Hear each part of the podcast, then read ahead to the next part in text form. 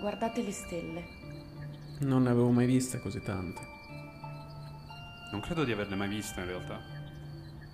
Cosa intendi? L'astronomia e l'astrologia mi hanno sempre affascinato. Dico, non credo di aver mai visto queste stelle. Mm, hai ragione. Non riesco a identificare nessuna costellazione conosciuta. Bisogna dar loro un nome?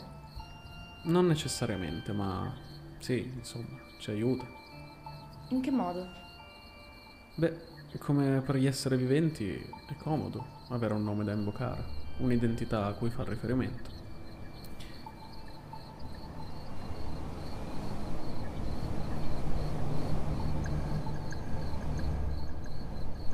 Andiamo a ripararci, a breve comincerà a piovere. Ma c'è il sole. Ma che sole, si vedono le stelle. Vabbè, capito.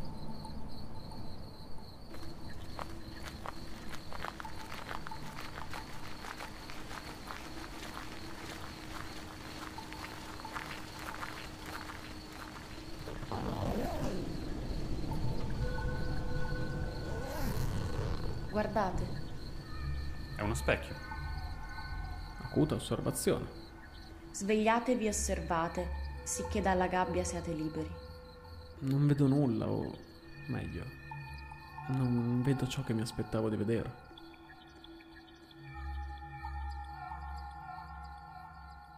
Fondamentalmente l'identità è il tema cardine della psicologia, quindi nel momento in cui io ho iniziato il liceo delle scienze umane, l'identità, la personalità, il carattere, il temperamento sono tutti stati dei temi e degli elementi principali nel- nei miei studi, nelle lezioni che ho seguito.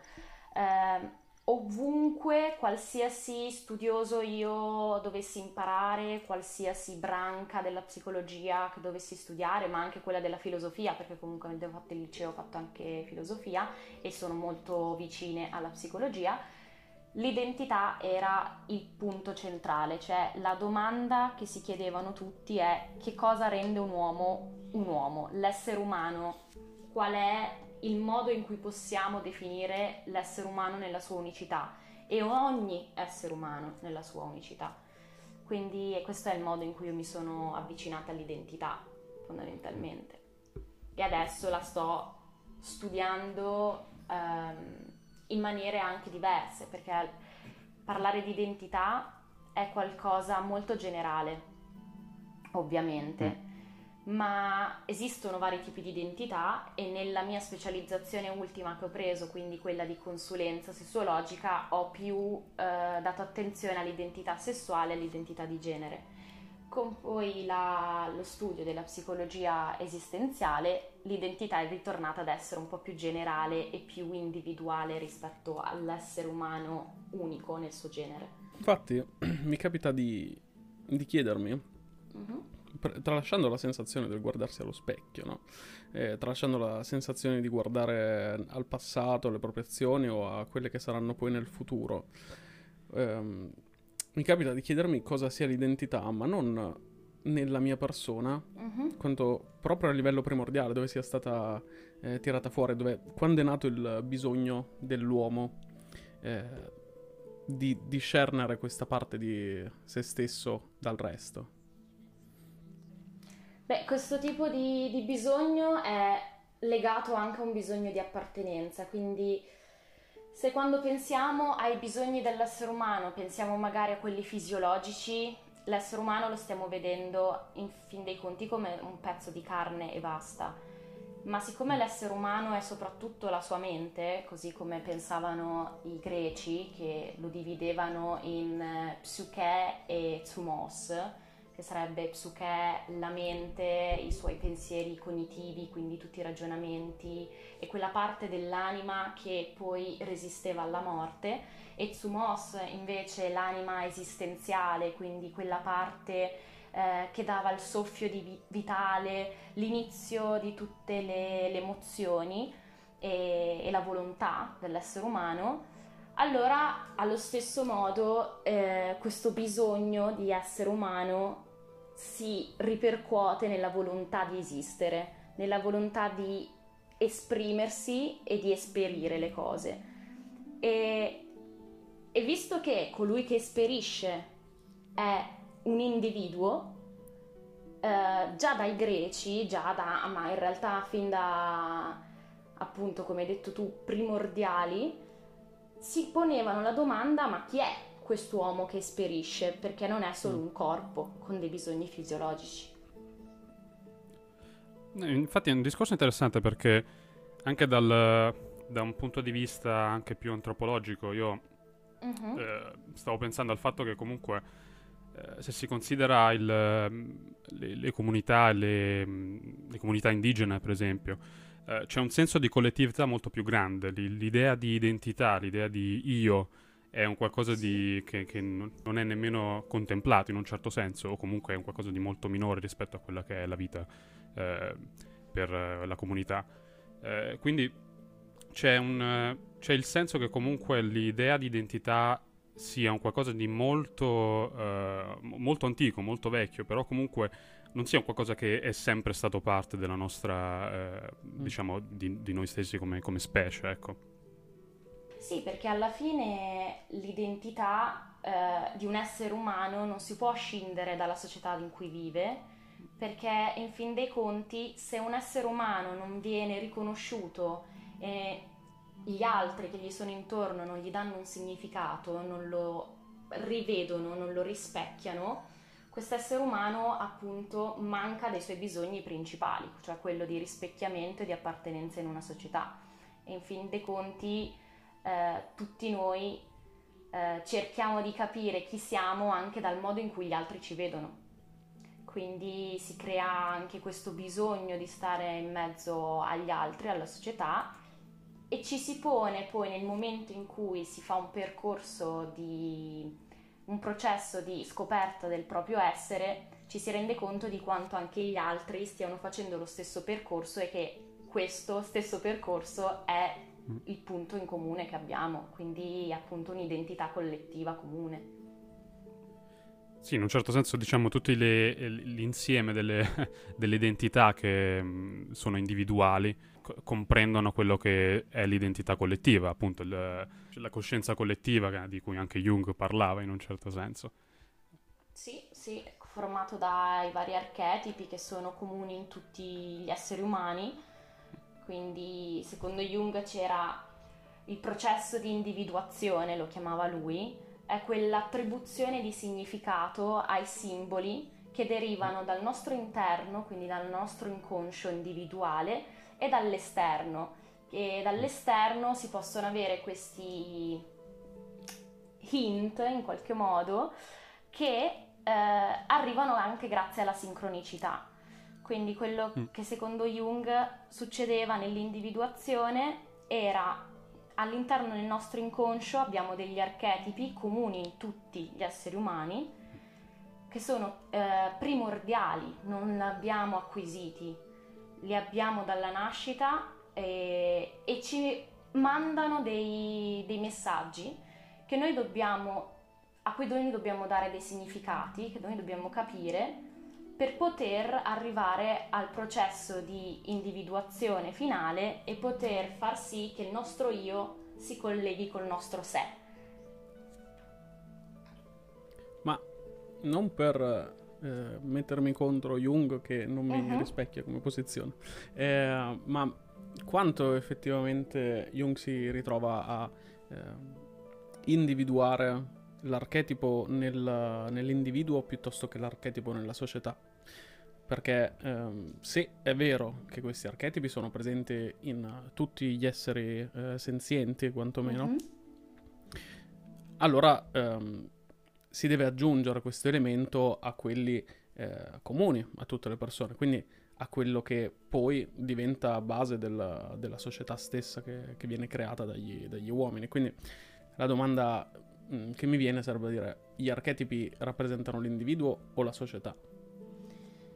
Gli archetipi rappresentano l'insieme degli individui, che non è la società, perché la società appunto è un qualcosa che spesso e volentieri vediamo staccato da noi, non ci rendiamo conto di far parte noi stessi della società, ma gli mhm. archetipi fanno parte di quell'aspetto che um, un'altra branca della psicologia, chiamata Gestalt, eh, dice che sono la somma degli individui.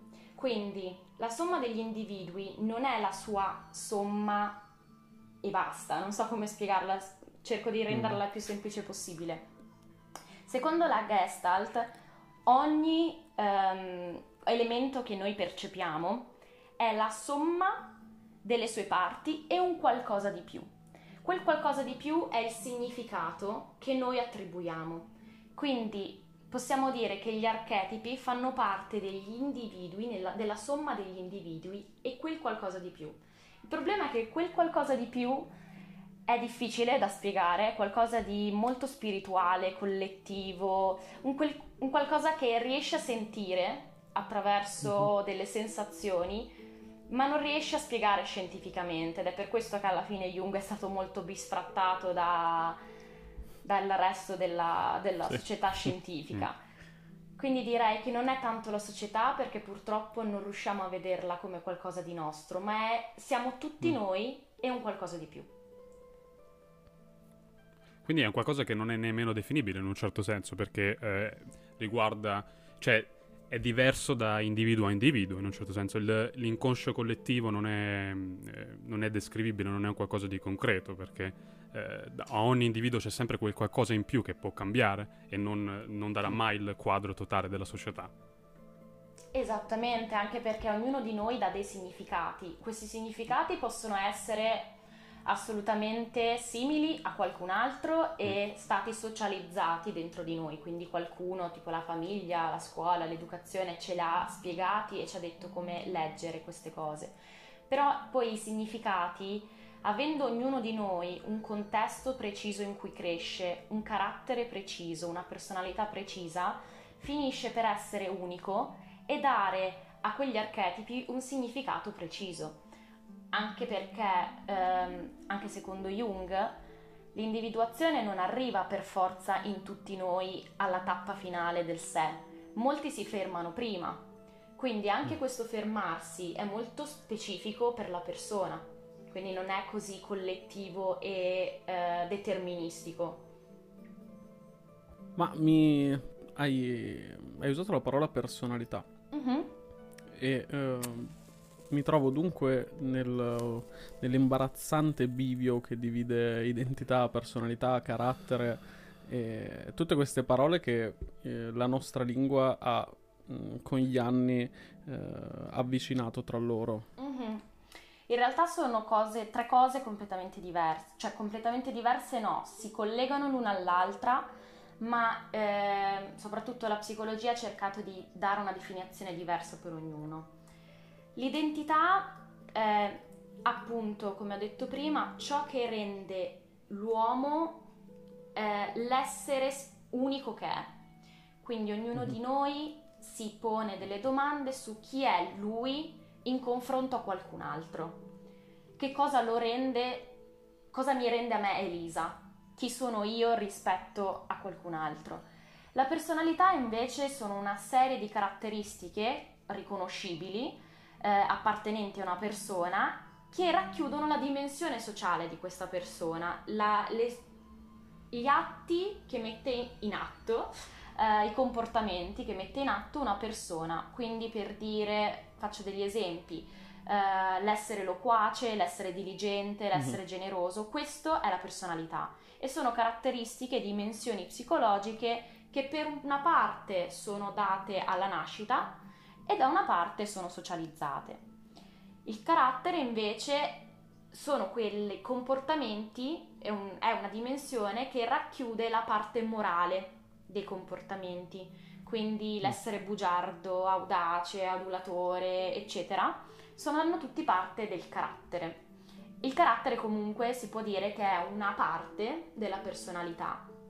L'altra parte della personalità è il temperamento, che mm. eh, magari nel, nel dire comune non lo usiamo molto. Nella psicologia invece spesso anche lui va a confondersi con personalità, carattere individua- e identità. Il temperamento sarebbe quella parte di noi che ci è data per natura, quindi quella parte con cui nasciamo, quello che, ci, che rende diverso due fra, fratelli gemelli che crescono nella stessa mm. famiglia, ma poi prendono strade diverse soprattutto alla nascita, per dire uno che piange tanto e l'altro che è molto tranquillo. Mhm. Quello mm-hmm. è perché hanno due temperamenti diversi. In, in, un certo senso sono anche influenzati l'uno con l'altro, pensandoci, perché poi alla fine eh, la personalità non, non, può esistere senza ciò che eh, rende l'identità l'identità, in un certo senso, e anche eh, il, il, resto, il carattere, sono tutte cose che poi alla fine si collegano l'uno con l'altro. E non, eh, Sì, assolutamente, perché il temperamento diciamo che è la base, ci nasci il carattere è quello che ti dicono dalla società e quindi quello che ti viene influenzato dagli altri, spesso si fa confusione, si dice esattamente il contrario. Mm. Il carattere e il temperamento insieme creano la personalità e la personalità è uno degli elementi che noi usiamo per definire chi siamo. Quindi quando noi dobbiamo dire chi siamo, magari utilizziamo il ruolo che abbiamo al lavoro, il ruolo in famiglia e eh, se siamo elementi diversi della nostra personalità, quindi come ho detto prima, loquaci, diligenti, eccetera. Mm-hmm. Quindi assolutamente sono tutti un sistema integrato. Prendiamola ancora più larga, mm-hmm. volendo usare un termine scomodo come anima. Sì. Quale potrebbe essere la, insomma, l'elemento più, eh, più vicino? Se dovessi riferirmi, fare riferimento ai greci, Direi mm-hmm. il mhm. temperamento, quindi tutta quella parte di anima irascibile, concupiscibile, tutte mm. quelle serie di anime che sono state eh, pensate, anche tutto Galeno con la questione meccanicistica di, dei sentiri, dei calori, della freddezza, eccetera, direi il temperamento è la parte più legata all'anima. Però eh, fondamentalmente è una mia idea, nel senso che... Um, vari studiosi hanno parlato di cose diverse, l'anima l'hanno poi chiamata semplicemente anima o psuche, quindi il temperamento è andato più su al- altri versi, diciamo chi era più evoluzionista, biologista e meccanicista. L'anima è rimasto invece nella rappresentazione più fisolo- filosofica esistenziale, diciamo. Però sì, direi il temperamento perché è quella cosa con cui nasciamo, quindi è scevra da ogni influenza esterna. Mm. Se volessimo dire chi siamo davvero noi senza, in una bolla, senza nessuna influenza della società, è quello il nostro temperamento. Il fatto è che l'uomo è un animale sociale, quindi in realtà stai togliendo una parte enorme dell'identità, per tornare mm-hmm. al tema, del, di, dell'uomo, dell'essere umano. Ma il temperamento può avere a che fare con, per esempio, con eh, ciò che è il nostro albero genealogico, ciò che, è le, ehm, ciò che mm. sono le influenze che ci danno i nostri genitori e la nostra famiglia in generale. Eh, perché in un certo senso anche nello studio del temperamento con i disturbi di personalità, i disturbi mentali, mm-hmm. per esempio, sono, c'è sempre lo studio riguardo al, al comprendere eh, il collegamento tra i fattori genetici e il temperamento stesso. Assolutamente sì perché ehm, ogni volta che noi parliamo di disturbi eh, dobbiamo sempre tenere conto che i disturbi non sono dati al 100% né da fattori biologici né da fattori sociali, è un misto. Però i fattori biologici non sono solo, eh, sono sì anche i geni dei nostri genitori, quindi la vita eh, dei nostri genitori, le differenze del DNA, e anche in realtà tutto ciò che avviene nella, durante la gestazione. Quindi potremmo avere un cambio di temperamento anche rispetto a come veniamo cresciuti durante i nove mesi di gestazione. Mm. E assolutamente i disturbi hanno una base biologica e genetica, tant'è che può capitare che una persona con uh, un disturbo di depressione anche magari un, eh, il nonno, per dire, può portare il nipote ad avere un disturbo schizofrenico persino, perché non è eh, matematico che sia lo stesso disturbo, in realtà ha lasciato, diciamo, un'impronta nel suo DNA di una nevrosi, al che rispetto alle influenze sociali si vede, tra virgolette, quale sia il disturbo che ha portato questa, questa gene eh, stavo per tirare fuori caro Salvo. Mm. Da pagina 75 della danza della realtà, eh, uh. Jodorowsky dice parecchio. E eh, insomma, eh, parlando della sua identità, Jodorowsky dice, eh, insomma, disegna delle immagini molto interessanti. Perché eh, parlando della propria identità e della propria coscienza.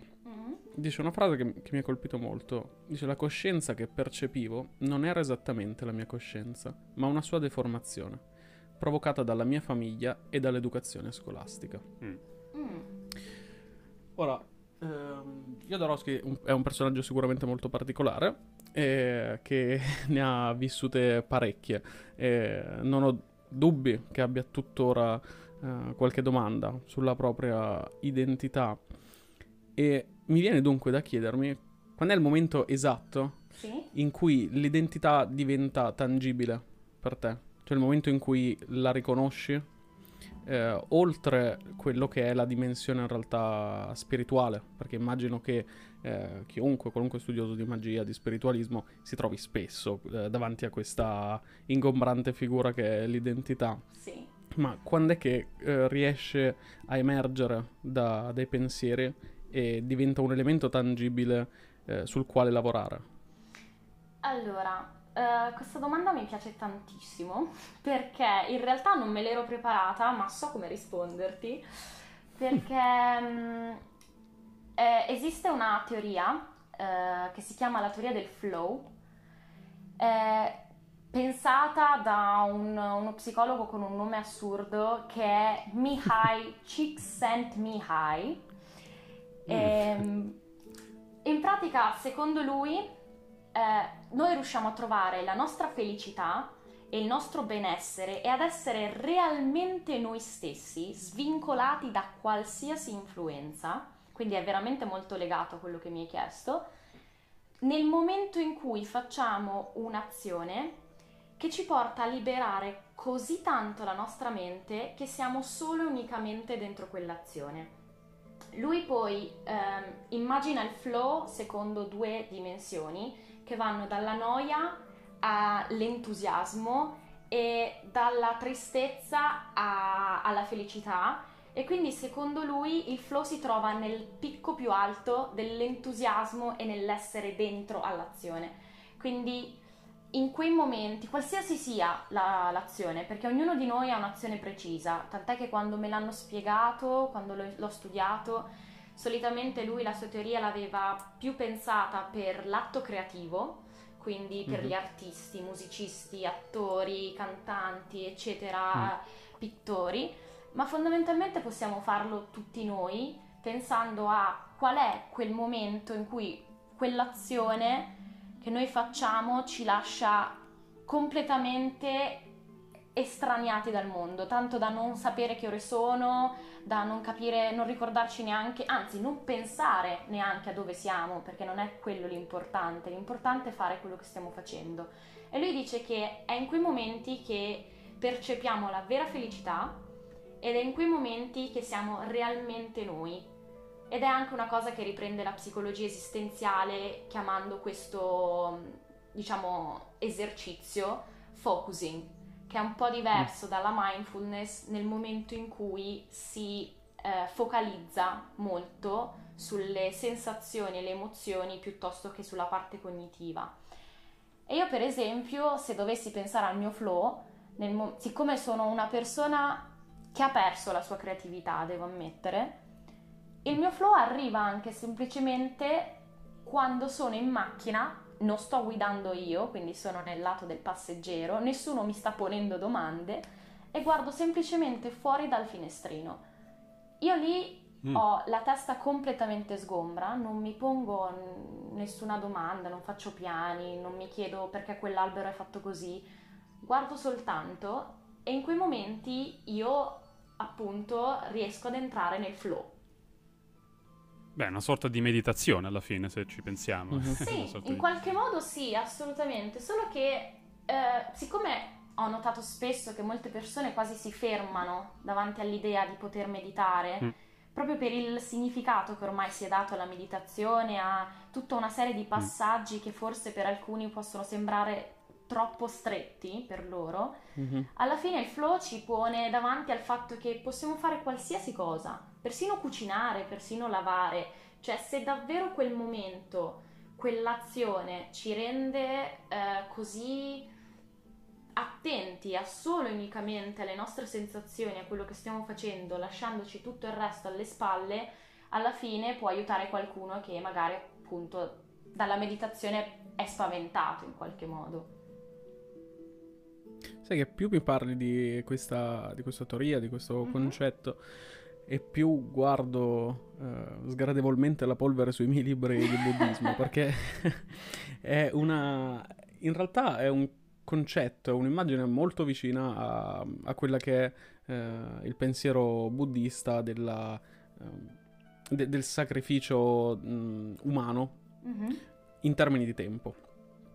Perché um, il buddismo base del buddismo sono le pratiche, quindi il fatto che eh, il corpo come la mente uh-huh. eh, debba seguire un determinato tipo di eh, schemi e eh, stimoli eh, che possono portare il corpo al, allo stesso livello della mente e mh, mm, chiaramente non si parla di eh, strutture ferre e limitanti, ma proprio del concetto di presente che la nostra mente vive ma il nostro corpo no. E quindi per calare poi eh, entrambi questi elementi che compongono eh, l'uomo, il buddismo consiglia appunto questo, questo flow in realtà, eh, mm-hmm. ma su ogni azione, da, come dicevi, dal pulire al cucinare, al, all'anche quello che potrebbe essere il, un rapporto sessuale piuttosto che sì. eh, il guardarsi negli occhi. Anche. Assolutamente. E poi se vogliamo anche farlo fare un piccolo accenno, il fatto che eh, molte persone con un disturbo d'ansia o comunque molto stressate abbiano magari eh, qualcosa di molto maniacale verso la pulizia e l'ordine, è proprio perché mm-hmm. nel mhm. momento in cui loro puliscono e mettono in ordine, stanno un attimo svuotando il cervello da quest'ansia. Quindi appunto si trovano in, una, in un momento di pace mentale che in realtà per loro è essenziale, nonostante io abbia visto più volte persone eh, così legate all'ordine alla pulizia prese in giro o considerate appunto additate con il disturbo maniaco ossessivo compulsivo, in realtà questo, questi comportamenti per loro sono vitali perché permettono di entrare in quello stato di benessere per quei minuti in cui stanno mettendo in atto questi comportamenti. No, infatti posso in un certo senso confermarlo per esperienza perché sono stato vicino a persone che hanno questi problemi, diciamo, in modo attivo. E, uh-huh. Ed è vero, sì, c'è questa sensazione appunto che eh, la, loro, la, la, vita di, di, una persona che comunque è, è eh, diciamo, eh, eh afflitta da OCD o problemi di questo tipo, DOC in italiano credo uh-huh. sia. Sì. Um, sì, sì. Eh, diciamo, eh, è proprio il fatto che nella loro vita costantemente eh, c'è un trigger, un qualcosa che, lo, che, porta a una sensazione di ansia costante e quindi l'unico modo per poter eliminare quella sensazione d'ansia è appunto eh, immergersi in, questo, in questa mm, attività che magari per loro può essere, appunto può essere la polizia, può essere qualunque altra cosa, l'ordine in generale. Assolutamente, sì. Ma si tratta proprio di crearsi una dimensione, come una bolla in realtà. Io quando facevo teatro avevo il compito autoinflitto uh-huh. di eh, pulire completamente il palco e il dietro le quinte un'ora prima che cominciasse lo spettacolo. E, ed era quella che poi avrei scoperto essere in realtà una delle mie fonti di... Eh, una delle mie modalità di meditazione preferite, quindi appunto proprio eh, personalmente la pulizia. E e, insomma mettere in ordine le cose fuori per metterle anche dentro, è la solita frase sì, che diciamo sì, esatto. noi maniaci de... per scusarci del, del, del nostro ossess- ossessione, della nostra ossessione. ed è una dimensione che credo riesca a um, difendere non solo noi stessi eh, in quanto umore, quindi in quanto temperamento, se mm-hmm. posso rubare sì. eh, la parola, ma anche quanto effettivamente eh, a livello di, di, identità, perché ci permette di eh, creare un'immagine di noi, eh, il, eh, il, reiterare una pratica più e più volte, eh, crea un'immagine di noi, un'identità che poi eh, riesce quasi a volte a coprirci e a mm-hmm. nasconderci da quello che, eh, che siamo realmente sotto, eh, proprio perché abituiamo mente e corpo a, una, a un'immagine.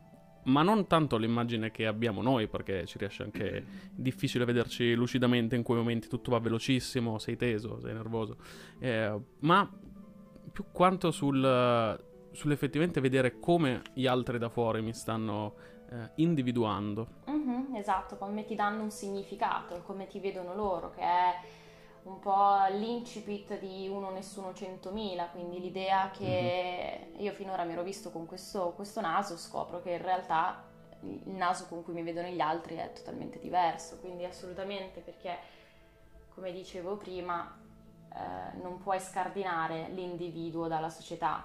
Addirittura Freud, e infatti anche per questo sinceramente che non ho preso, diciamo, la via della psicologia clinica, che è quella più classica, uh-huh. ma quella della psicologia sociale, perché, eh, come diceva Freud, tutta la psicologia è in realtà psicologia sociale, perché non puoi scardinare un essere umano dagli altri, anche nel momento in cui tu lo vedi come paziente da solo, lui starà comunque pensando alle aspettative che gli altri hanno di lui ed è stato comunque influenzato dagli altri nella sua vita, quindi non puoi scardinare. Quindi l'idea appunto di, di un individuo eh, completamente scardinato, completamente separato da ciò che è anche, da ciò che sono le influenze esterne, che possono essere lo, la società o comunque la famiglia o qualunque altro tipo di influenza, non, in un certo senso quasi non può esistere, o la ricerca per tale cosa è, è, è quasi impossibile. Può esistere appunto in quei momenti di cui abbiamo parlato prima, quei momenti in mm. cui vai in, un, in, uno stato, una dimensione completamente diversa. Il punto è che non può essere perenne questo tipo di dimensione, mm. perché dovresti letteralmente non vivere nella società. E non vivere nella società vuol dire essere allontanato, vivere una serie di, di situazioni anche poco piacevoli. Cioè, il, il mio libro preferito eh, si chiama Jack Frusciante uscito dal gruppo, mm-hmm. parla appunto dello stare nel gruppo. E, e c'è Martino, che è uno dei personaggi, che dice ad Alex, il protagonista, che se vuoi uscire dal gruppo hai tre modi. O diventi una sceta e quindi ti elevi, arrivi al nirvana, lasci il tuo corpo e ti allontani da tutti, ma lui dice ma questo è uno sbatta. Eh, oppure um, molli il tuo lavoro, molli la tua casa, i tuoi impegni, le aspettative che tutti hanno per, di te e vai a vivere in mezzo a una strada, ma poi puzzi, eh, hai le croste, diventi malato, è comunque una vita difficile e quindi un altro sbatta. Mm. E non volevo essere tragica, però ormai ho messo il discorso, oppure ti ammazzi. Quindi queste erano i tre, eh, le tre idee di Martino su come uscire dal gruppo, perché alla fine eh, sarà anche tragica la terza opzione, ma ci fa capire come è quasi impossibile, praticamente impossibile, a meno che appunto non prendi una delle tre vie, uscire dalla società. Però cosa, cosa, accade nel momento in cui ci troviamo in una situazione di completo isolamento? Per esempio ci siamo trovati in questa situazione ultimamente eh, di quarantena, di lockdown e sì e molte persone hanno vissuto completamente in, in, isolamento, senza avere un contatto con l'esterno. E quindi secondo me c'è un, un discorso interessante da fare su come, le, cioè, come, possi- come si può uh, pensare all'individuo, al, um, alla propria personalità nel momento in cui non ha più uh, influenze esterne, in un certo senso, e contatti con la società. Ma in realtà alcuni filosofi si sono anche posti la domanda, un essere umano che non ha contatti con nessuno può chiamarsi essere umano. Mm. È molto pesante come affermazione, però appunto si lega a quello che ho detto prima sul fatto che un individuo ha bisogno di essere riconosciuto dall'altro. Se io non esisto per nessuno, nessuno mi chiama, nessuno mi cerca, io non cerco nessuno, io chi sono? Cioè è una domanda difficile da porsi quando tu mm. non hai un ruolo nella società e nessun altro può vederti. alla fine io ehm, fatto, sto facendo e ho fatto delle ricerche per l'università rispetto a questo momento di coronavirus e in realtà quello che ho notato è che anche le persone più introverse, me inclusa, eh, sono state più alla ricerca di contatto sociale in questo periodo di quarantena, anche se non, eh, non corporeo, quindi non concreto, non visibile, almeno virtuale. E tant'è che da una ricerca è venuto fuori anche che c'è stato un, un picco di influenza, di conformismo in questo periodo, che è quasi appare assurdo. Cioè, eravamo più chiusi in casa, senza vedere nessuno, senza avere contatti, ma è proprio in questo periodo abbiamo avuto più influenza dall'esterno. Questo ovviamente grazie ai social network, però è assurdo quanto più ci siamo sentiti da soli, più abbiamo voluto far sentire e sentirci parte di qualcosa, di una collettività. Posso anche confermarlo perché alla fine per la mia esperienza io ho vissuto completamente da solo durante questo periodo e, e infatti ho notato anch'io, anch'io che c'è sempre stato questo bisogno che avevo in me di dover ritrovare quel contatto con la società. Eh, però c'è stato anche la, la, il fatto che nel momento in cui sono, ho cercato di ritrovarmi con la società è quasi come se la mia ansia sociale è aumentata, è come se la, la, possibilità di fare quelle cose diventava ancora più difficile perché è come se io avessi perso la... il ritmo. Esa- esatto. E quindi, e, e ovviamente sì, c'è stato una, una voglia di, di, ritornare, di immergermi nei social e in queste, eh, queste possibilità di interazione, ecco, quindi in quel senso sì. Ma infatti io vedo tutto que- ho un'idea abbastanza precisa di quello che secondo me è la situazione, è stata la situazione del lockdown, ovvero per me eh, questo lockdown è stato l'equivalente della caverna di Platone col cellulare in mano. Preciso, sì sì, sono d'accordo. E, um, e in realtà è strano, eh, perché ho sempre visto il, appunto questo il mito, diciamo, mm-hmm. no? Insomma, la, la storia della, della, caverna di, di Platone eh, come inevitabile. Ma aggiunto questo elemento che, eh, che, è il cellulare, riesce a stravolgere la, la storia. Proprio come, come, ha stravolto poi la, la nostra, insomma, il, il Covid. Eh, vedo infatti il Covid più come... Eh, vedo insomma il cellulare non in quanto proprio cellulare, ma in quanto eh, strumento mm-hmm. del Covid, non poi a livello negativo, non che assolutamente eh, non, non, credo il Covid abbia preso coscienza e soprattutto non coscienza di transistor. Eh, per cui mh, mm, questa la questione mh, mm, eh, società che si divide in due parti distinte per ehm, però attaccare tra virgolette lo stesso, lo stesso individuo. Quindi social e eh, società, mm-hmm. un po' come se fossero due entità separate.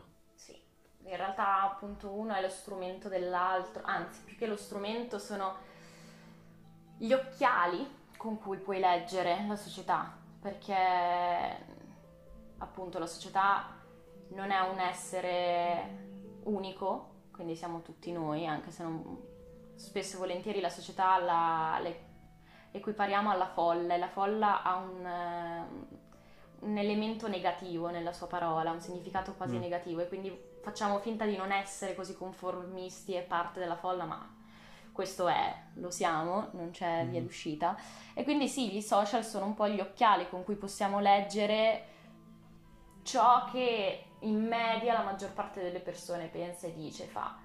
Io ho notato, appunto, c'è stata una questione negativa ma anche positiva, mm-hmm. perché come dici tu assolutamente non tutto è così negativo, la, i social network non sono stati solo negativi.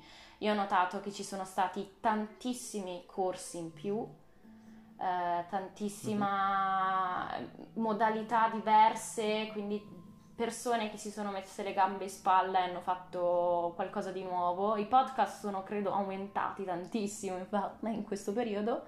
Così pare, così pare. Eh, un sacchissimo.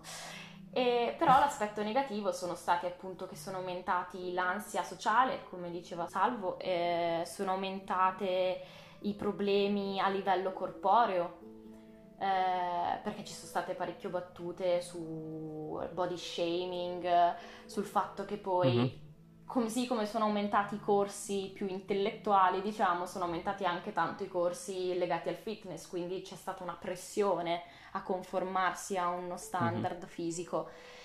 E tutte queste cose eh, per ricollegarci all'identità appunto possono aver minato l'idea l'identità di alcune persone che si sono sempre viste in una maniera diversa e, e questo lockdown le ha portati a dover ricalibrarsi, dover capire esattamente chi fossero loro anche di fronte a una situazione d'emergenza tale che non avevano mai neanche pensato di poter eh, gestire, dover gestire. E, e la società li ha, po- li ha messi da, di fronte a nuove aspettative, nuove domande.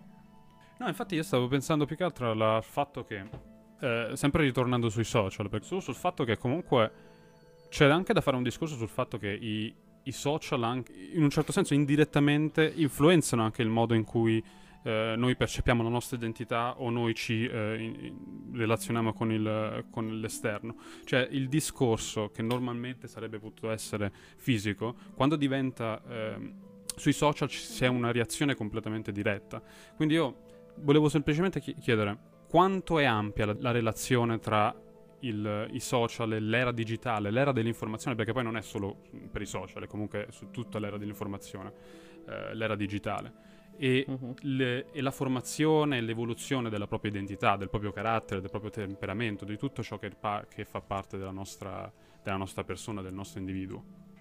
In realtà sono come hai detto tu e come hai ipotizzato tu, sono estremamente legati, tant'è che quando studiamo l'adolescenza eh, i social network hanno un capitolo grandissimo. Questo perché nell'adolescenza è il momento in cui l'identità si viene a formare, si viene a, a, a porre le basi più solide è il momento in cui ognuno di noi eh, auto-riflette su se stesso, prende coscienza di sé capisce dove inizia lui e dove comincia l'altro, quindi è il momento in cui l'identità è il compito evolutivo cardine.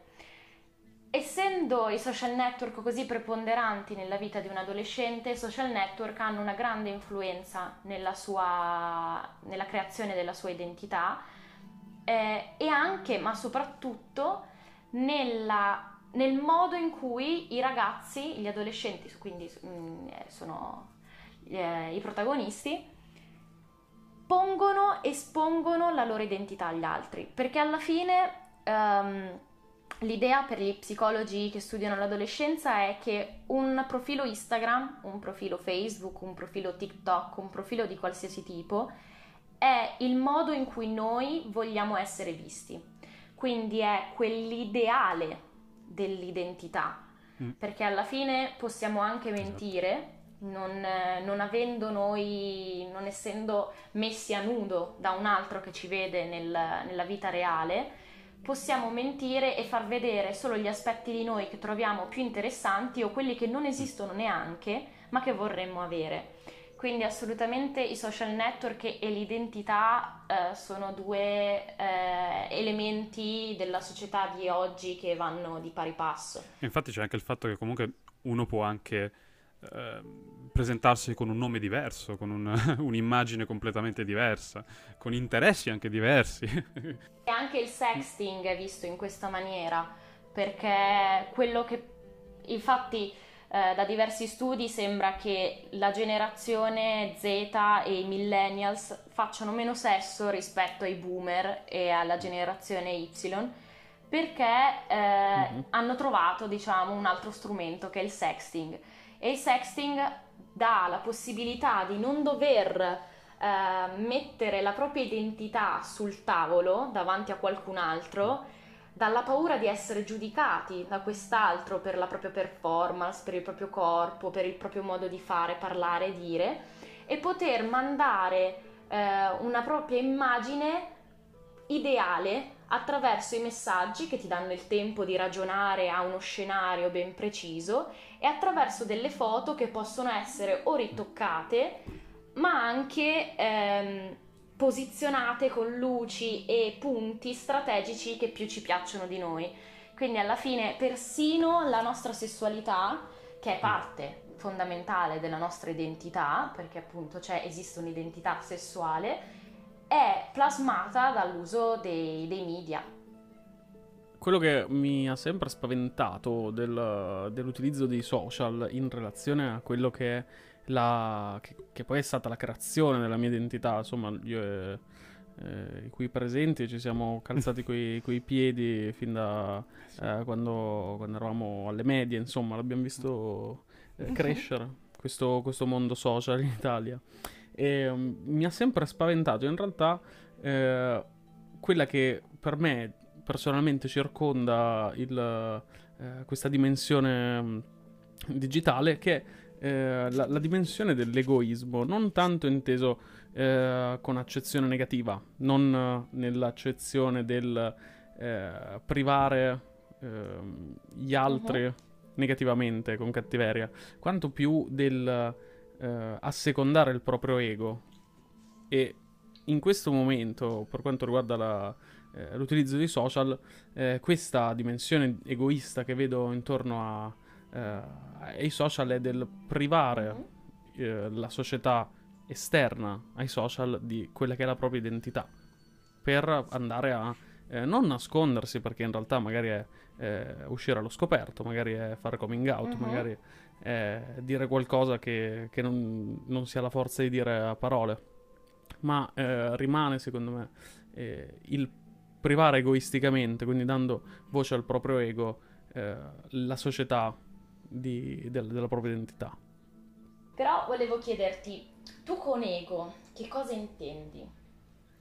Guarda, personalmente ho sempre eh, ho passato tante docce ad aspettare questa domanda eh, per poter rispondere finalmente che, eh, che il mio sì. ego eh, è, è, quello che crea le mie paure. Okay. È la voce dentro di me che eh, che si lascia spaventare mm. da tutto, anche da, da, dal proprio timbro, per esempio. E, um, e negli anni eh, ha assunto una bivalenza eh, nell'essere eh, la voce che mi fa paura mm-hmm. e, e, allo stesso tempo la voce che devo ascoltare per, eh, per allontanarmi da, da, queste paure. Per me questo l'ego. Poi ho un paio di libri che, lì dietro che potrebbero dire diversamente. Sì, perché io quando appunto tu mi hai parlato di ego, io ho pensato ovviamente mia, al mio background eh, accademico e quindi ego per me uh-huh. risuona Freud.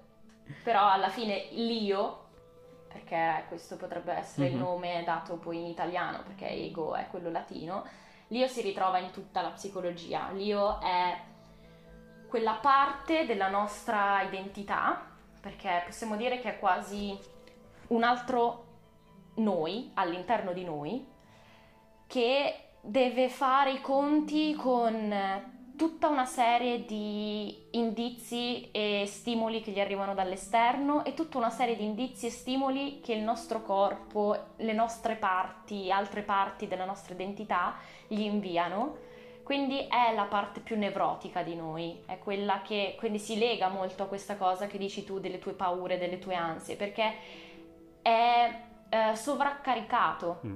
di stimoli e responsabilità. Mm. Quindi se tu mi dici scappare dal nostro ego e vediamo l'ego come tutta questa serie di responsabilità e di paure, eh, io ti direi che è, que- è, è quell'uscire dal gruppo. È quell'uscire dal gruppo di cui ho parlato mm. prima, perché alla fine chi ce le mette queste paure e responsabilità se non la società e il gruppo? Infatti, perché, infatti è esattamente quello che stavo dicendo, perché per me, dal mio punto di vista, l'ego, il, almeno per me personalmente, mm-hmm. l'ho sempre visto come mm. molto collegato al modo in cui eh, io mi vedo all'interno della società, il modo in cui io penso che la società veda me e le ansie che, che ho eh, al riguardo, cioè le ansie che ho riguardo al fatto che comunque la società mi può vedere in un modo sbagliato rispetto a quello che io penso che debba essere la percezione di me stesso eh, per la società. Eh, quindi vedo sempre, l'ego per me è il collegamento tra quella che è la mia identità o la percezione della mia identità e eh, ciò che mh, mm, ha a che fare con la società e il modo in cui la società lo... il modo in cui si applica la società, ecco. Sì, perché alla fine stavo pensando adesso che ehm, se fossimo appunto come abbiamo parlato prima del flow e del temperamento, eccetera, escluse tutte le influenze sociali, ci troviamo in uno stato di benessere alla fine, a parte mm. le nostre discendenze eh, genetiche, ma se non c'è quella scintilla sociale che ci può portare a un disturbo, noi di base siamo persone, saremmo esseri mm. umani assolutamente in uno stato di benessere, perché tutta una serie di ansie, disturbi, ehm, paure, responsabilità, aspettative ci vengono tutte dall'influenza sociale, ci vengono mm. tutte mm. dall'essere inclusi in un contesto. Infatti era quello che dicevo perché c'è il fatto che comunque la società non è altro che una sorta di mega gioco di ruolo per far funzionare sì. noi come sì, specie, sì, per far andare avanti, no? Eh, però è questo quello che è, un gioco di ruolo che noi stiamo con- sì. giocando, siamo dei giocatori e questo è il modo in cui ci applichiamo. Possiamo avere diverse identità, possiamo essere figli, possiamo essere padri, possiamo essere madri, possiamo essere esatto. eh, per il nostro lavoro, magari artisti, magari eh, av- avvocati, magari qualunque cosa che puoi essere. No? E diciamo quindi abbiamo diverse identità, abbiamo diversi ruoli, ma questo è un gioco di ruolo. Mm-hmm. Esatto, e alla fine gli studiosi dicono che il momento in cui c'è una mm, dispersione della, dell'identità, Erickson la chiamava così, mm. Eric Erickson, la dispersione dell'identità è quel momento in cui tutti questi ruoli che tu hai citato non riusciamo a combinarli insieme, quindi non riusciamo mm. a renderci conto che noi siamo tutte queste persone insieme e mm. non siamo questa persona staccata da quest'altra persona ogni volta, dobbiamo integrarli dentro di noi e renderci conto che siamo un essere coerente, altrimenti ci disperdiamo appunto.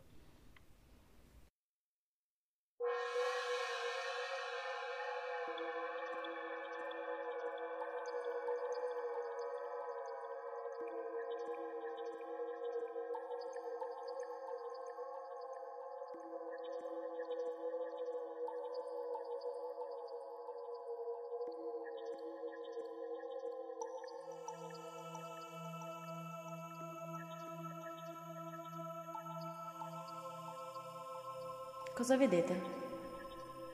Vedo le stelle, senza nome né galassie, scambiarsi lampi di luce e polveri splendenti.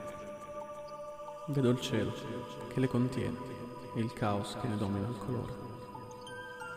Vedo me, ogni parte, ogni persona che parla con la mia voce. Che osserva con i miei occhi. Che respira con il mio spirito. Siete pronti? Non lo siamo mai stati. E per questo ci buttiamo. Venite.